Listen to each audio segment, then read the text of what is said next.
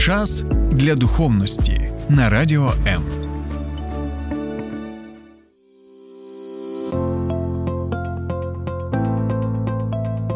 Є погляд об'єктивний, є погляд суб'єктивний, а є біблійний погляд. В ефірі програма Біблійний погляд на радіо М. Друзі, всім привіт!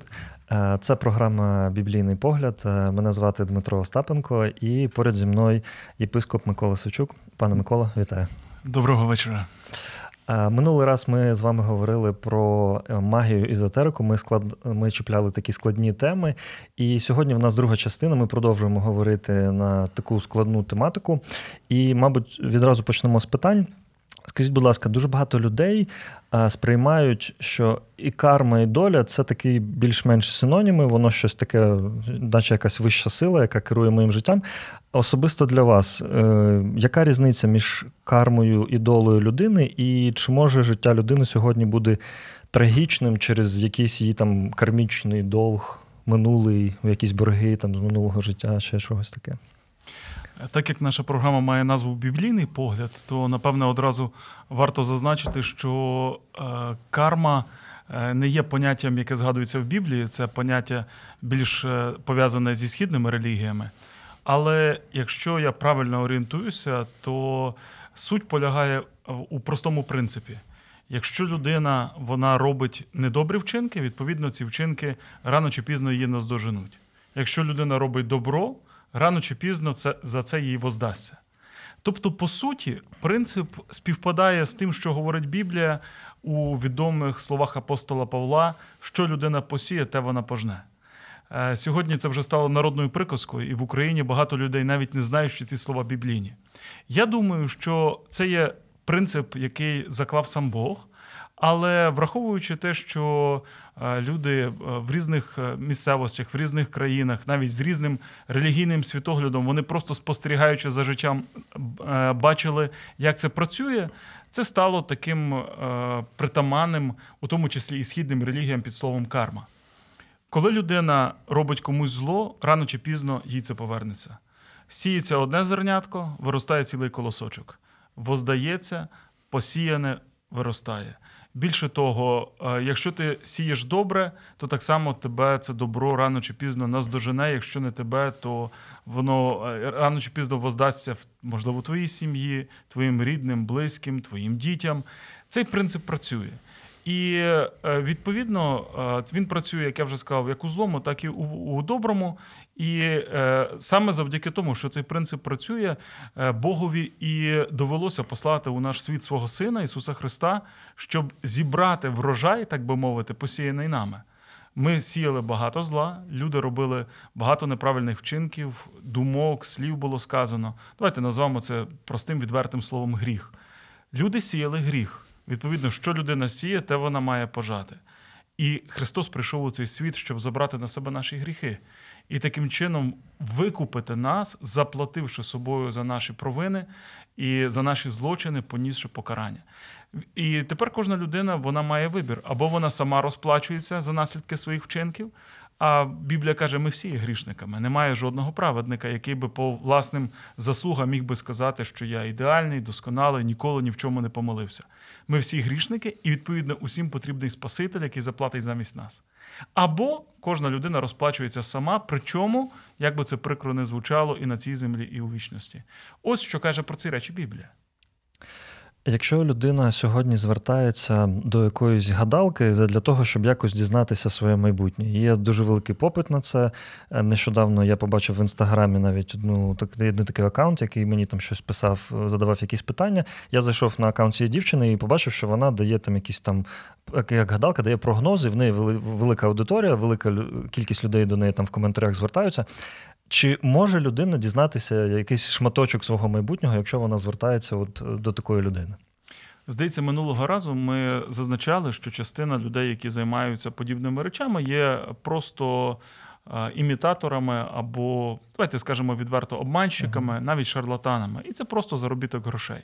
Разом із тим, відомі випадки, коли е, ці люди дійсно передбачали якісь події, і дійсно вони могли е, стати е, тими, хто дав певний прогноз, і цей прогноз здійснився. І тому виникає запитання, якщо ці люди дійсно десь вгадують, або, можливо, це співпадіння, або, можливо, це дійсно передбачення, то вони щось знають. Е, з точки зору е, того, про що вчить Біблія, наше майбутнє відоме лише Богові. Е, а навіть коли ми говоримо не про шарлатанів, а про гадалок чи людей, зв'язаних з окультизмом, які мають контакт із демонічним світом, то диявол майбутнього людини не знає. Він може, як я вже сказав, його в якійсь мірі передбачити, або він хоче його в якійсь мірі запрограмувати. Однак це не значить, що так збудеться. Я знаю багато історій, коли людина, вона, прийшовши до гадалки, вона почула якесь застереження або е, якусь картину майбутнього, і потім все збулося в точності. І я тоді запитую людей, які мені про це кажуть, чи ви вірили в те, що це збудеться? І люди кажуть: ви знаєте, коли ми про це почули, це слово посілося в нашому серці. І так, ми боялися, ми переживали, ми десь із цим словом жили. Тобто спрацював принцип віри. Що каже Біблія про віру? Біблія каже нам, що віра вона від слухання. Яка віра від слухання? Будь-яка. Божа віра вона від слухання Слова Божого. Диявольська віра вона від слухання Слова диявольського. І відповідно навіть є таке поняття, як сує віря або марна віра. Але це теж віра. Людина вона отримує якусь інформацію, вона на цю інформацію реагує, вона пускає її всередину, і завдяки цій вірі, по вірі вашій буде вам, навіть написано в Біблії. Завдяки цій вірі диявол отримує право принести в життя людини певні наслідки. Тепер стоїть питання: а якщо мені щось сказали, а я в це не повірю? Я не кажу про звернення до гадалок, бо для мене це взагалі ну, не те місце, де потрібно е, дізнаватися своє майбутнє, не те місце, е, де потрібно взагалі розмовляти про майбутнє. Ясно, що наше майбутнє в руках Бога, і не потрібно його вгадувати, не потрібно е, дуже часто туди навіть заглядати, бо те, що потрібно, Бог тобі підкаже, направить і так далі. Але беремо для прикладу, людина, вона. Е, навіть десь там на вулиці її гадалка щось сказала, чи якісь речі їй, так би мовити, напророчила. А вона каже: Я це не приймаю, я в це не вірю. І я знаю випадки, коли це не працювало. Один просто такий яскравий приклад, який стався з е, людиною, і ця людина ділилася, розповідала про свої е, свої переживання. Було, так би мовити, напророчено гадалкою, що в такий-то день. Там це був конкретний день народження. Я не пам'ятаю точно, умовно, в 40 років помер твій батько. І людина вона за серце схопилася: о, дійсно правда. А диявол минуле знає. Він з минулого може проводити якісь конкретні е, факти, він може на них посилатися. І і, і це, відповідно, вже людину розполагає. О, мені розказали про мене щось. Звідки вони знають? Дуже просто демони знають. Вони знають твоє минуле. І людина почула один факт, інший і каже: І ти так само на день свого сорокаліття ти помреш. І ось людина живе з думкою, що я доживу тільки до 40 років. Вона цю думку плекає в своєму серці. Вона, відповідно, е, остерігається, приймає, орієнтуючи на це свої життєві рішення і так далі. Однак приходить момент, коли ця людина щиро навертається до Бога. І в цей момент, коли вона щиро навертається до Бога, вона е, віддає Господу своє життя. І от е, я чув історію, що один чоловік він свідомо, коли наближалося ось цих 40 е, років, коли, здається, 40 років, коли він мав померти, він прийняв рішення, що він конкретно в цей день прийме водне хрещення. І він не просто не помре фізично, так як йому напророчила, знову ж таки, в лапках напророчила гадалка, а в цей день він вступить у завіт із Богом і помре для старого життя і для гріха. І він часом жартує, каже: гадалка правду нагадала. Бо я в цей день таки помер, але помер для, для свого минулого. Однак, е, звісно, що коли людина прийшла до Бога, то всі ці прогнози вона відкинула і вона сказала: Моє майбутнє тепер не в тому, що сказали мені якісь люди, не в тому, що сказав про мене диявол. Моє майбутнє в тому, що сказав про мене Бог. Питання, повторюся, у вірі. Якщо людина вірить в Боже Слово, це слово породжує віру Божу. І, відповідно, можуть відбуватися в житті людини надприродні речі, послані Богом. Якщо людина вона приймає слово від диявола, вона довіряє цьому диявольському е, слову, цьому посланню, і вона таким чином відкриває дияволу двері у свою долю, диявол теж може надприродні речі принести у її життя. І трагедії, і прокляття, і різного боку небезпечні ситуації. І вона таким чином допускає це на своїй життєвій дорозі. Тому. Чи варто звертатися до гадалок? Однозначно, ні, тому що, по-перше, Біблія це забороняє прямо, і є сказано в старому заповіті, що Бог ці речі ненавидить. Бог хоче, щоб наше майбутнє було в його руках, і ми довіряли йому і тому, що він нам про наше майбутнє в тій мірі, в якій вважатиме потрібним, відкриє. І якщо навіть десь якось хтось колись хоче, навіть поза нашою волею, нам сказати про наше майбутнє, може це в формі навіть прокляття якогось прозвучить словесного. Чи, можливо, хтось якимось чином нам це зробить. Е, ми цього не чекали, але нам прийшло якесь там повідомлення чи якийсь лист. Просто-напросто ми маємо віддати це в руки Божі і сказати, Господь, я в це не вірю. Моє майбутнє в твоїх руках, моє майбутнє не в гаданнях, моє майбутнє в тому, що про мене говориш ти, і жити собі далі. Є сім'я, де чоловік і жінка е, дуже кохали один одного, але з часом так сталося, що чоловік пішов до коханки, щось якась тріщина є конкретно в сім'ї, і зараз дружина залишилася там сама з дітьми. Вона дуже може бути розчавленою цією всією ситуацією. Дуже важко емоційно, психологічно. І подруга говорить їй: та от дивись, можна звернутися. Тут є там така тьотя Наташа тьотя Люда, вона от вміє правильно ворожити, навертати, там він до тебе повернеться, у них там все розсипеться з цією коханкою. Ось телефон, звернися. Чи чи може хоча б людина думати в такому напрямку, кудись дивитися в такий бік, і які можуть бути наслідки, якщо хтось намагається, от ми звертаємося, щоб приворожити когось, повернути кохання, так би мовити, сім'ю відновити? Е, дивіться, в чому принцип чеклунства і чому, зрештою, Біблія так е, до цього ставиться категорично. Принцип чеклунства полягає у тому, що я, здійснюючи якісь ритуали, обряди, дії чи заклинання, якісь читаючи, я цим самим підлаштовую реальність під свої бажання. Тобто я ставлю себе і свої бажання у центр. Я сам хочу управляти своїм життям, не беручи до уваги і не беручи в розрахунок, що є творець, є Бог, який має свої плани, свої задуми, і е, я маю в першу чергу довіряти йому і будувати своє життя з ним. Суть чеклунства в маніпуляції, в тому, що я хочу зробити так, як, так, як це бажається мені. Суть молитви на противагу у стосунках, у довірі. Я не просто диктую Богові свою волю. А я розказую йому свої бажання абсолютно щиро, однак останнє слово залишаю за ним, що він знає, як мені буде краще. Тому на деякі молитви відповіді приходять зразу, на деякі з часом, коли це доречно, а на деякі молитви відповіді взагалі не приходять, бо якби Бог відповів на наші молитви всі, то ми би дуже потім про це пожалкували і сказали, нащо я про це молився. Але Бог добрий, він бачить, як для нас краще. Чаклунство ж не залишає іншого варіанту. Воно маніпулює, воно нав'язує свою волю. Тепер вертаємося до прикладу, про який ви сказали. Коли ми кажемо про е, стосунки, Тобто, за Божим задумом, стосунки теж мають бути добровільними. Стосунки мають бути непримусовими. Коли, наприклад, хлопцеві не подобається дівчина, а ця дівчина молиться, Господи, верни його серце до мене, чи прив'яжи його серце до мене, е, чи хай він в мене закохається, то я часто кажу молодим людям: не молися так, бо по суті ти займаєшся тим, чим би займалися чаклуни.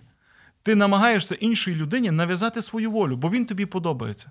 Але в нього є власний вибір, він окрема особистість. Не можна нав'язувати свою волю не лише Богові, але й іншій людині проти її рішення. Сам Бог цього не робить, він залишає вибір за людиною. Ти вибираєш, як тобі жити, вибираєш добро чи зло, той чи інший бік. Тому, відповідно, коли людина вона хоче когось, так би мовити, привернути до себе насильно. Це вже по Біблії це є неправильним. Це є е, вторгнення на територію свободи іншої людини. Це нав'язування. Тепер стоїть питання: якщо мене чоловік покинув, чи мене покинула дружина, чи це їхній вибір? Точно так само. Чи це правильно? Однозначно ні. Чи це розбиває моє серце? Однозначно розбиває. Чи це жахливо, коли особливо сім'я з дітьми, коли е, переступлені е, шлюбні завіти, обіцянки і так далі. Звісно, Зрада, подружня зрада це завжди трагедія, це завжди біль. І е, Біблія дуже е, знову ж таки про це теж однозначно говорить і це однозначно засуджує. Але чи це дає мені право тепер вдаватися до маніпуляцій, щоб цю людину повернути? Не дає мені такого права. Дехто може заперечити і сказати: а якщо людина приворожила інша людина, та, яка розбиває сім'ю, приворожила чоловіка, то чи можна відворожити назад? Я б у такому випадку не знаєте, не користався, якщо до мене поставились негативним методом, чи задіяли проти мене негативні методи, я б не користався тим самим, щоб, так би мовити, бруд вичищати брудом. Угу. Я знаю не один випадок, коли навіть дійсно чоловік уходить із сім'ї, бо йому щось приворожували, підсипали, підливали і там робили різного роду ось такі з ним е, стосовно нього чаклунські дії. Але дружина прийняла рішення, будучи християнкою. А я натомість буду молитися, молитися до Бога. Не молитися з позиції, Господи, верни мені його, бо, е, значить, я е, хочу цього е, добитися, бо бо, бо це моє власне, uh таке мовити, бажання, ціль і, і прагнення. А верни його до мене на підставі іншого, бо ми в шлюбному завіті, бо тут його діти. Верни його в сім'ю, бо йому треба покаятися. Він підпав під якийсь дурман, під якийсь недобрий вплив. І людина молилася про це до Бога. І потім, я знаю, не один такий випадок. Чоловік приходить через якийсь час. Раніше очі були, наче скляні, а тут наче відкрилися. Він каже: Слухай, я не знаю, що було зі мною. Я не знаю, чого я там був. Я не знаю, що це відбувалося. Прости мене, будь ласка, прийми мене. І тоді молитва перемагає чаклунство. Звісно, що це духовне протистояння, це духовна війна. Але якщо ви намагаєтесь чаклунство перемогти чаклунством, то просто-напросто ви е, одну проблему змінюєте іншою проблемою. І самі йдете на територію диявола. Якщо ви в цей момент звертаєтеся до Бога, то ви е, звертаєтеся до джерела світла, джерела добра. І навіть якщо це дійсно людина знаходиться під диявольським впливом, ви можете цю людину відвоювати. Якщо ж знову ж таки це її особистий вибір, ви молилися, то Бог може сказати на якомусь етапі все досить. Відпусти. Це вибір самої людини, це її рішення, і продовжуй жити, е, не будучи прив'язаним емоційно до цього стану жалю, скорботи і смутку. Е, є і такі ситуації також. Друзі, це програма Біблійний погляд, і буквально за декілька секунд ми повертаємося до вас в ефір. Слухай радіо М на fm ем хвилях. Київ 89,4, Запоріжжя 88 та 8, Кременчук 97 і 9, Донецька область, Слов'янськ, Краматорськ 87 та 5 FM, ем. Покровськ 103 і 7, Гірник 105 і 5, Одеська область, Миколаївка 101 і 7 FM. Ем. Радіо М. Ми тут заради тебе. Друзі, ми продовжуємо нашу програму Біблійний погляд. Е, поряд зі мною єпископ е, Микола Савчук. І Пан Микола, наступне питання. Є дуже багато людей, які вірять в гороскопи, е, вони мають такі вподобання, що там якось зірки там певним чином щось стоять. Е, деякі люди дуже полюбляють нумерологію. Вони говорять, що у мене є там знайома дівчина, яка точно дізналася час, місце мого народження, дату, і вона просто дала мій повний психологічний портрет. Тобто, це ж не може бути випадково. Вона точно про мене багато чого розповіла. Скажіть, будь ласка, яке ваше ставлення до нумерології, астрології і ось до таких от напрямків, і наскільки людині можна туди занурюватися? Знову ж таки, все це е, стосується тієї ж самої категорії, про яку ми говорили раніше. Це бажання знати своє майбутнє не від Бога і не у стосунках з Богом, довіряючи Богові, а бажання знати своє майбутнє е, якимись іншими способами. Коли ми говоримо про астрологію, і особливо для молодих людей, які часто плутають ці поняття, не варто це поняття плутати із астрономією, тому що астрономія це наука, яка вивчає небесні тіла і закони Всесвіту.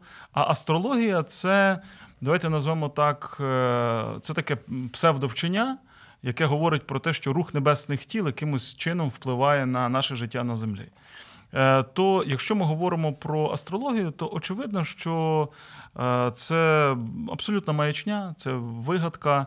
Е, ну як те, що відбувається на далеких зорях, зорях, від яких навіть світло долітає за неймовірну кількість світлових років, як може, умовно кажучи, розміщення сузір'я десь там у далекій галактиці. Я навіть боюся, що я якусь термінологію зараз плутаю. А, Бо далека-далека галактика це вже, напевно, дещо, дещо з іншої, так, дещо з іншої опери. Yeah. Але як це все може впливати на конкретного Івана Івановича Іванова в селі Задригайлівська, там, умовної Сумської області?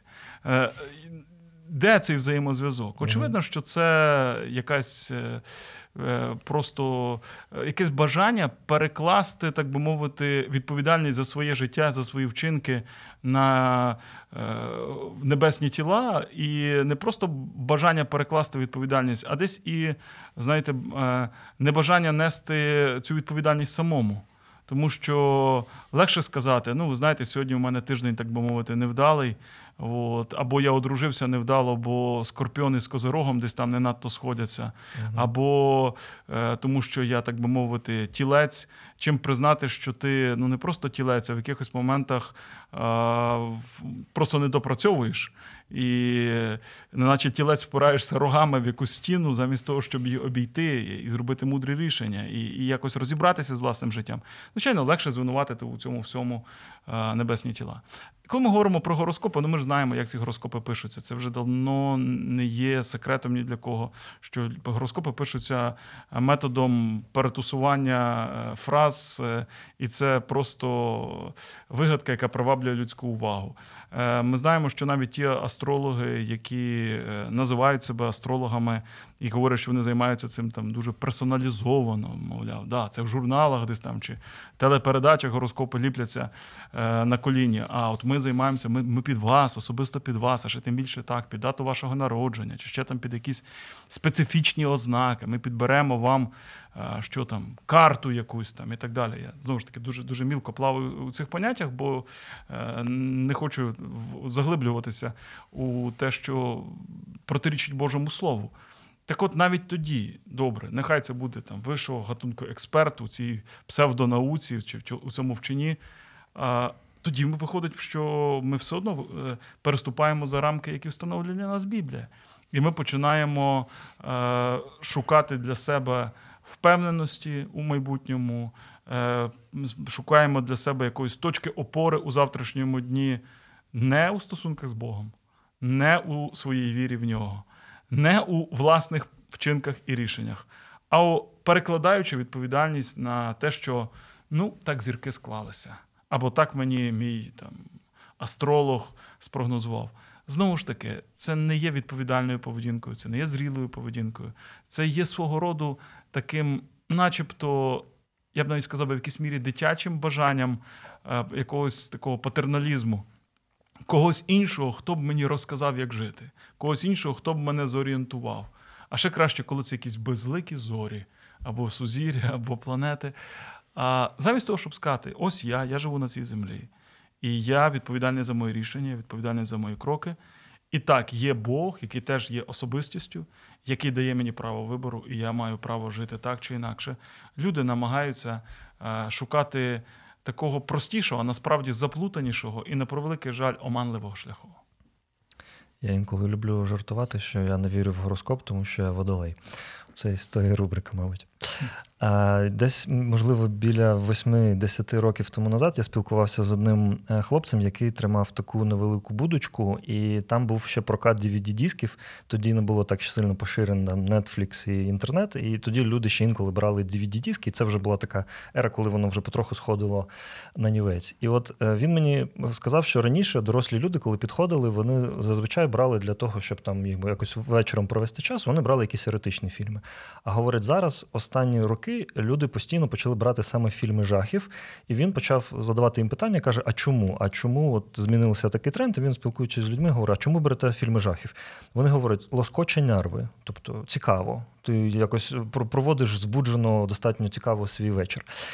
Сьогодні дуже велика кількість людей відвідує фільми жахів в кінотеатрах, дивляться їх вдома. З вашої точки зору, чи є якісь наслідки, коли людина захоплюється і дивиться фільми жахів? Ну, давайте скажемо так: навіть суто з психологічної точки зору, якщо людина вона е, споживає інформацію або якийсь візуальний ряд, або е, якісь якісь картини бачить, е, що викликають у неї викид адреналіну і таке відчуття небезпеки, е, в її емоційний стан, її нервова система приходить в гіпертонус, в збудження, то це неминуче лишає певний слід.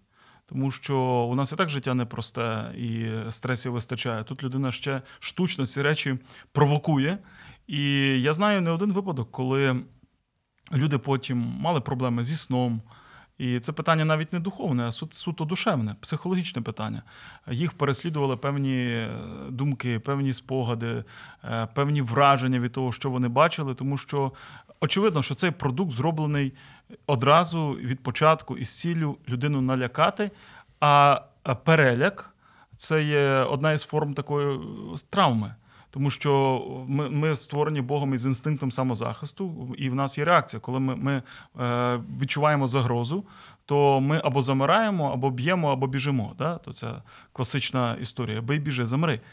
І тут ми це штучно провокуємо. Провокуємо цей штучний викид адреналіну, який би мав нам знадобитися в тій ситуації, де він дійсно потрібний а ми його провокуємо штучно. І система вона переживає перенапругу, вона переживає ну, свого роду а, таку дисфункцію, вона переживає неправильні е, процеси. Відповідно, навіть от з цієї точки зору, це є, це є не надто розумним і не надто здоровим. Якщо ж ми говоримо з духовної точки зору, тепер переходжу до Біблії, то в Біблії написано, що страх як такий, він не є Божим дарунком для нас. В тому сенсі Біблія каже, Бог не дав вам духу страху. Страх може знову ж таки приходити як результат захисної реакції. Отак, ми злякалися, нам тепер треба з цим щось зробити. Або страх може бути е, проявом того, що нам тепер треба е, вчинити якісь конкретні кроки. Але він не, не є. Е, Божим задумом для стану нашої душі, в якому ми маємо знаходитись, перебувати, або штучно його для себе створювати. Біблія каже, Бог не дав вам духа страху, Він дав вам духа любові, Він дав вам духа сили, дав вам духа здорового розуму. Тобто ці три речі: впевненість у Божій силі, е, любов і здоровий розум, тверезе мислення, іншими словами, вони показані як противага страху. У мене питання: е, коли ми обираємо страх, очевидно, що ми в якійсь мірі відступаємо від Божої сили. Божої любові і здорового тверезого мислення, тверезого розуму. Бо Бог нам цього не давав, Він цього не хотів а ми самі це обираємо. І в результаті, знову ж таки, для цього духу страху, відкриваючи двері свого життя, ми можемо е, стати відкритими і для певного демонічного впливу. Знову ж таки, я не хочу тут е, якимось чином згущати фарби чи когось залякувати, але є випадки, коли деякі люди, вони дивлячись фільми жахів, захоплюючись цим, граючи там навіть такі комп'ютерні ігри, певні, вони після цього переживали і духовні наслідки також, не тільки душевні, суто на рівні там нашої психіки, а духовні, коли до до їхнього життя отримували доступ е, демонічні сили. І а, я не кажу, що це відбувається там. Я подивився кіно, я став там одержимим, чи чи ні, ні, я не, не хотів би тут. Е, Е, усе узагальнювати. Але чи потенційно я вже заходжу на ту територію, де я можу стати вразливим для демонічних сил? Напевно, так. Тобто, якщо є якась територія, яка замінована, то напевно краще на неї не ступати, якщо ти не сапер, і ти не знаєш, як, як тут діяти. А а якщо ти придумав собі, що ти сапер, то в результаті ну, ти ризикуєш такий самовпевнений, та я розберуся, нічого страшного, та я я справлюся, ти ризикуєш певними певними наслідками. Відповідно, я особисто своїм дітям сказав одразу, що є фільми, яких ми не дивимося, не отруємо цим ні свій розум, ні свою душу. І тим більше, якщо там зображується щось явно демонічне, явно спрямоване на те, щоб нас налякати, ми не травмуємо себе духовно.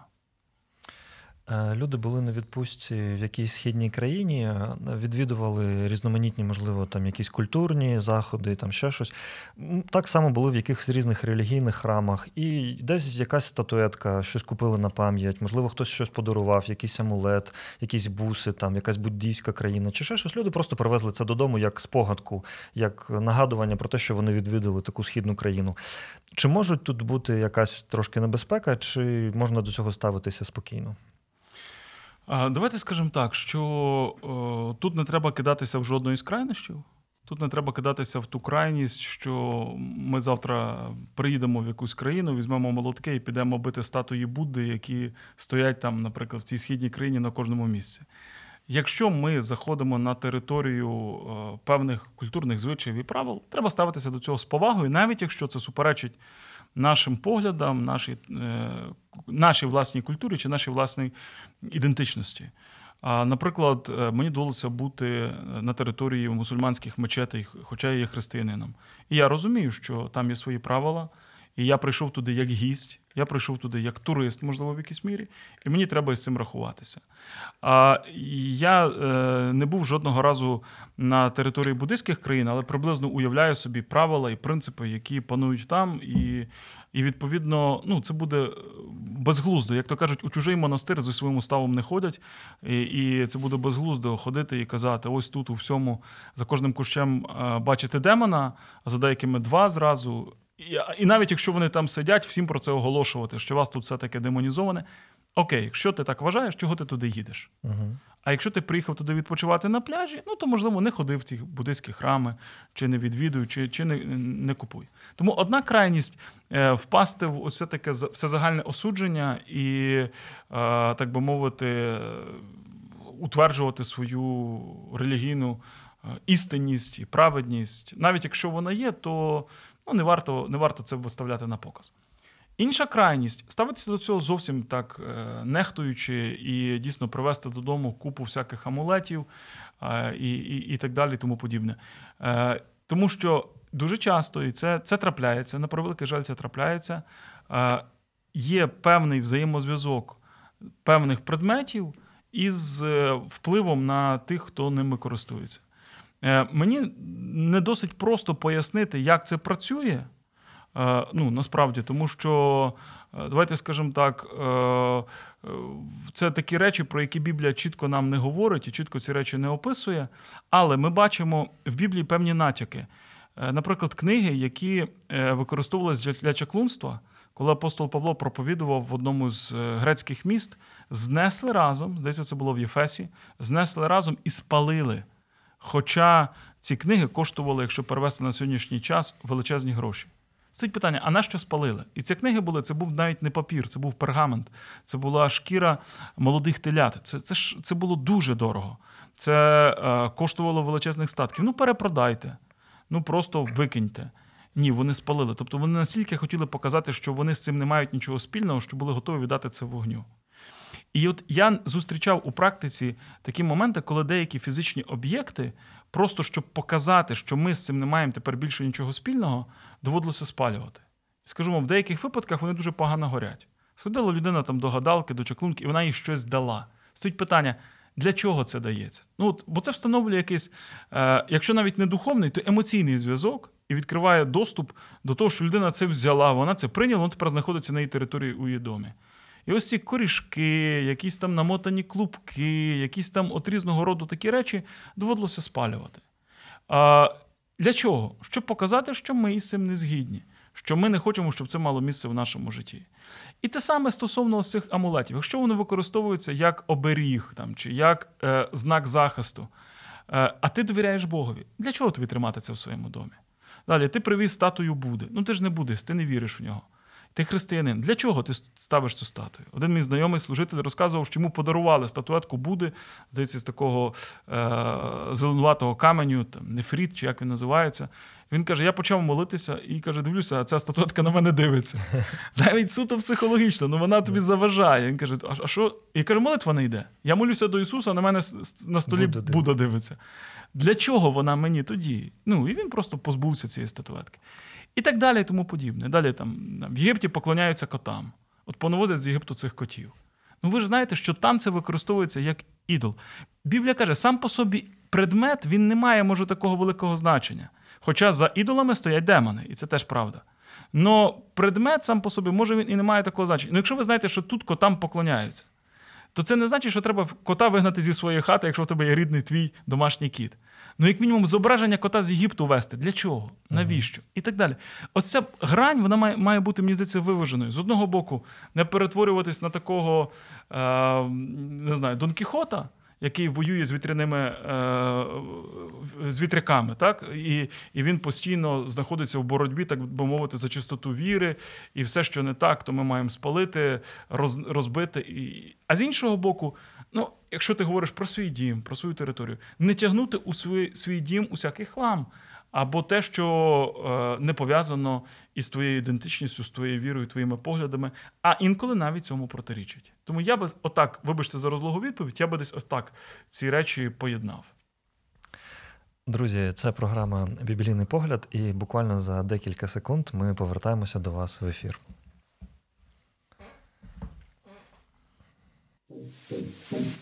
Слухай радіо М на fm ем хвилях. Київ 89,4, Запоріжжя 88 та 8, Кременчук 97 і 9, Донецька область, Слов'янськ, Краматорськ 87 та 5 FM, ем. Покровськ 103 і 7, Гірник 105 і 5, Одеська область, Миколаївка 101 і 7 FM. Ем. Радіо М. Ми тут заради тебе. Друзі, ми продовжуємо нашу програму Біблійний погляд. Е, мене звати Дмитро Остапенко, поряд зі мною єпископ Микола Савчук. І е, таке питання до вас, пане Миколо. Якась східна медитація, мантра допомагає людині, можливо, трошечки розслабитися, знайти якийсь спокій. Вона інколи там е, думає про щось конкретне, їй десь навчили на якихось практиках, і це допомагає їй заспокоїтися, трошки свої нерви, щоб вона е, трошки вони поліпшити це все.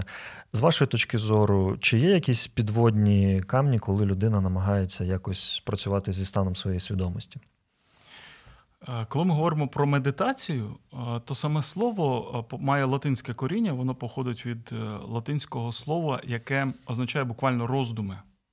І читаючи, наприклад, англійський переклад Біблії, ми можемо знайти такі слова про те, що людина, яка є праведником, вона роздумує над Словом Господнім день і вночі. От, наприклад, в першому псалмі так сказано.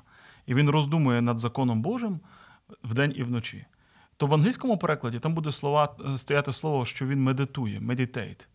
Е, і е, інколи, коли перекладачі десь е, навіть проповідників англомовних перекладають, а наші люди вони звикли до того, що медитація це щось суто таке ем, напівокультне або для християн непритаманне, вони чують, а медитувати це як? А що це?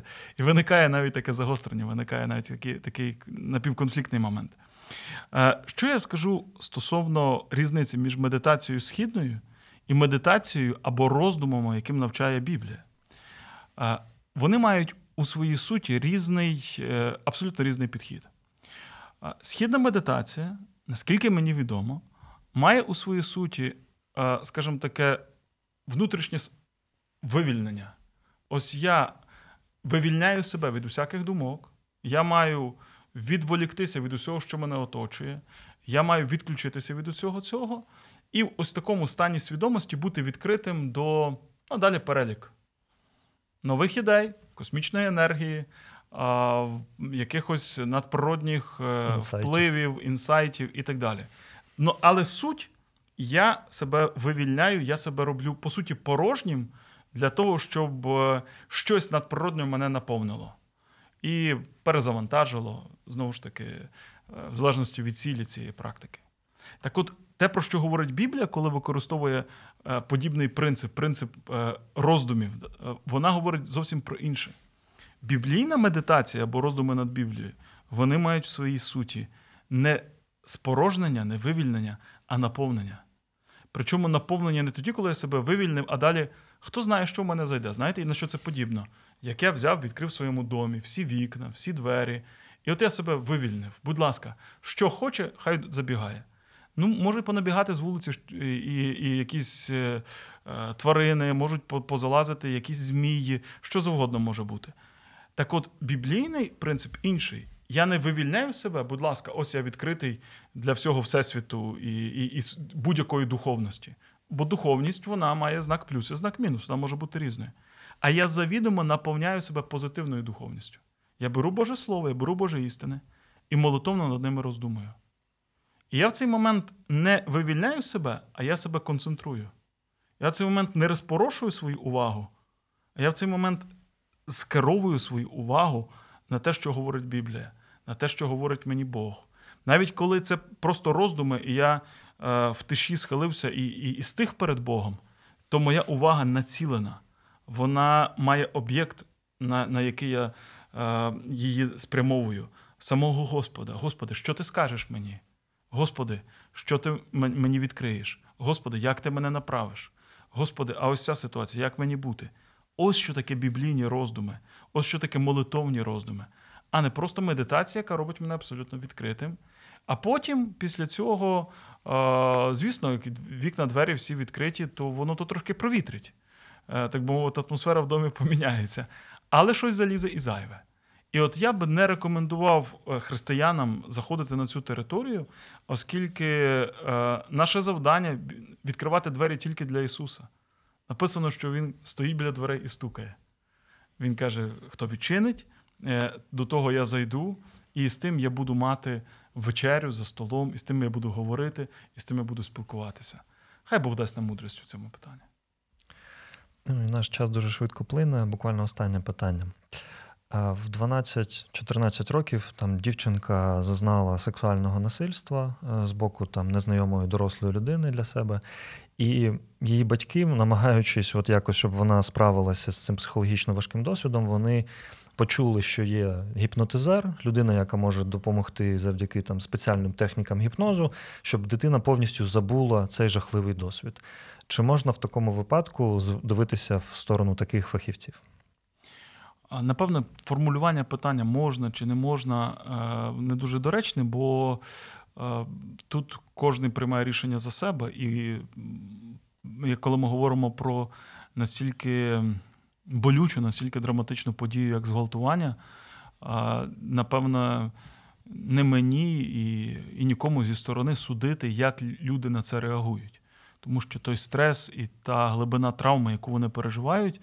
Е, для них особисто виправдовує дуже багато рішень, які б, дивлячись зі сторони, можливо, для нас навіть виглядали б неправильними, немудрими, нерозумними і так далі. Але ми цього не переживали. Ми не були на місці цих батьків, ми не були на місці цієї дівчинки і так далі. Тому я не взяв би на себе роль е, того, хто буде вказувати, ось це вам можна робити, а ось це вам не можна. Ось це вам навіть в якійсь мірі е, варто робити, а ось це не варто. Я можу сказати лише за себе, не будучи в такій ситуації, і коли ми не говоримо про настільки загострений момент. Особисто я до гіпнозу ставлюся з величезною обережністю. Я розумію, що якимось чином людина, яка введена у стан сну або напівсну, вона може в цьому стані розповідати, е, що що вона переживає, і відкривати, е, відкриваються якісь ну, моменти, пов'язані із несвідомим або тим, що десь заховано в глибині її е, ментальних процесів. Ну, Ми ж всі знаємо, що коли ми засинаємо, то наш мозок перезавантажується. І дуже часто він у вісні ми повертаємося до тих моментів, які не були належним чином закриті, пропрацьовані під час нашого е, стану, коли ми були пробуджені. Е, не один раз буває так, що я у вісні е, розумію, що я продовжую, наче, знаєте, як ото шлунок, він продовжує переварювати якісь речі. Отак я у вісні продовжую домислювати, допереварювати ті речі, які які я протягом дня від них відмахувався, а мені треба їх пропрацювати. І тому, скоріше за все, ми знаємо, що що людину можна вести в такий стан, в який ось ці моменти вони піднімуться на поверхню, наче на на поверхню океану, вони були заховані в глибині, і, і про них можна буде довідатися. Однак це настільки тонкий, обережний і делікатний процес, що я не знаю, кому особисто я міг би довірити роботу зі своїм несвідомим, роботу з тим, що десь там в глибинах моєї психіки залишається, що звідти підніметься, що в той момент стане, так би мовити, явним. Наскільки це об'єктивно відповідає моєму е, свідомому стану, моїм рішенням. Бо, можливо, є речі, де я вже поставив крапки над «і», прийняв рішення, а звідти раптом підніметься щось таке, що я би не хотів, щоб воно звідти, звідти колись виринало. Бо ми всі знаємо, що в нас є, є якісь. І от на рівні свідомості я з цим розібрався. А на рівні несвідомого, воно може десь там десь в глибині і є, я з ним борюся, а тут воно винирне на поверхню. Дуже багато, дуже багато різних нюансів, дуже багато різних питань, про яких я б сказав би, щоб я особисто, і в тому, що стосується, наприклад, рідних, близьких мені людей, не відважився би на те, щоб дати комусь коперсатися у таких обережних, делікатних, тонких матеріях. Але стосовно кожної конкретної ситуації, е, тут уже потрібно говорити, я думаю, з фахівцями, потрібно говорити з спеціалістами, потрібно говорити з тими людьми, які з медичної точки зору можуть дати оцінку е, стану, е, потребі, глибині ситуації. Е, І тому я сказав суто за себе, як я на це дивлюся, і з тої позиції, де знаходжуся зараз я. Але кожна конкретна ситуація потребує фахової оцінки. Дуже дякую вам за такі цікаві розгорнуті відповіді. Друзі, сьогодні ми спілкувалися з єпископом е, Миколою Савчуком, і ми почуємося з вами в наступну середу о 18.00. Нехай Бог вас береже. Сподобався ефір? Є запитання або заперечення? Пиши радіом.ua